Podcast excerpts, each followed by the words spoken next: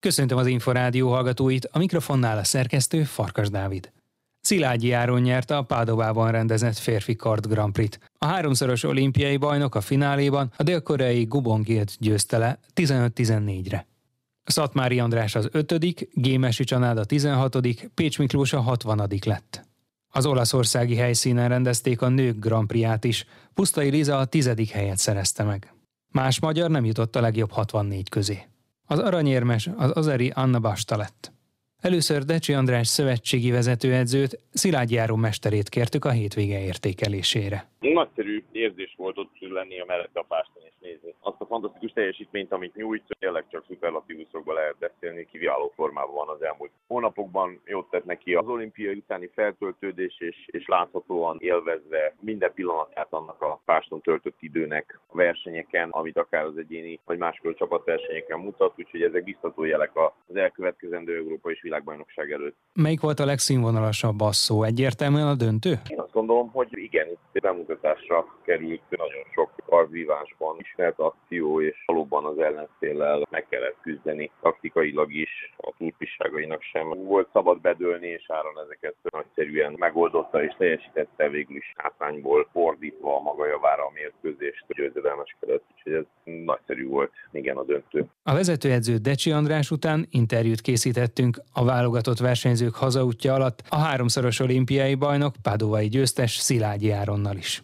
Nagyon vágytam már a harmadik padovai világkupa győzelmemre, vagy Grand Prix győzelmemre, azért is, mert ezzel lezárult az a 20 éves időszak a verseny történetében, ami után újra valaki, most történetesen én elvihettem az arany sisakot. Nagyon nagy öröm számomra, hogy ez, ez is megadatott a pályafutásomban, ez is összejött. Ugyanúgy tudok örülni ennek a sikernek, mint a budapesti világkupa győzelemnek, hiszen számomra nincsen nagy különbség a világkupa és a Prix versenyek között, és pont ez a két kedvenc versenyem a ha a világkupákat nézzük, vagy szezonbeli versenyeket nézzük, a budapesti és a padovai versenyek, ezeken mindig nagyon szívesen versenyzem, mindig nagyon jó kedvel, nagy elánnal vetem bele magam a küzdelmekbe, és ez nem volt most másképp. Nem voltak annyira nehéz a szó egészen a finálig, ott következett a dél-koreai Gubongil, aki azért eléggé taktikusan próbálta húzni az időt, de hát végül nem jött be riválisának ez a taktika. Hogyan élte meg a döntőt? A döntős ellenfelem az előző asszonyában kimerítette az elemeit, egy nagyon szoros, egytusos győzelmet tudott aratni Bolád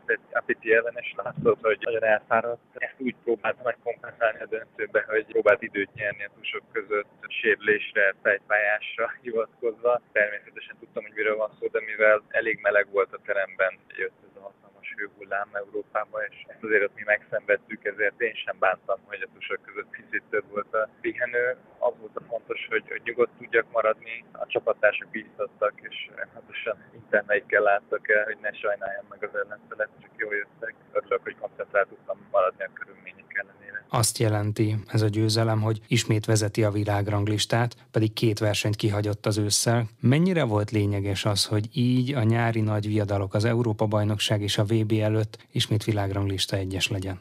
nem volt különösen fontos, és nem volt cél sem, hogy vezessem a világranglistát. Természetesen nagyon örülök neki, hogy most én állok az egyes pozícióba, de igazából az Európa és a világbajnokságok lesznek a következő két hónapnak a meghatározó és teljes évnek a meghatározó versenyei. Ott szeretnék a lehető legjobban szerepelni. Antáliába és Kairóba utazunk az EB-re és a VB-re. Egy jó felkészülést szeretnék végigcsinálni a verseny előtt, és mindent beleadni, hogy ott is szép eredményt érjek el. A forróságra itt már alapozhattak, de hát a következő két helyszínen sem lesz hideg. Kell erre külön készülni? Szerintem Budapesten is elég meleg lesz ahhoz, hogy hozzászokjunk a hőséghez, és bízom abban, hogy a vívótermek megfelelő kondicionálással lesznek ellátva, olyan körülményeket biztosítanak majd az Európai Világbajnokságban, amik ideálisak és vívásról. Páston nyújtott teljesítményről fog szólni majd az egész verseny, azért egy Európai Világbajnokság rendezési színvonala magasabb és jobb kell, hogy legyen. Bízom abban, hogy ez így lesz idén is. Szilágyi Áront, a Vasas háromszoros olimpiai bajnok,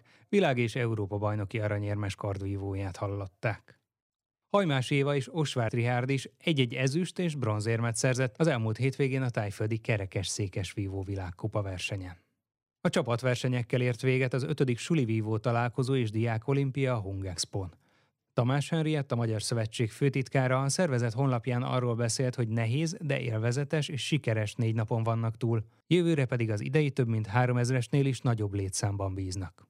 Már a véget ért a vívópercek. Következő műsorunk a jövő hétfőn délután, nem sokkal 3.44 után várjuk Önöket.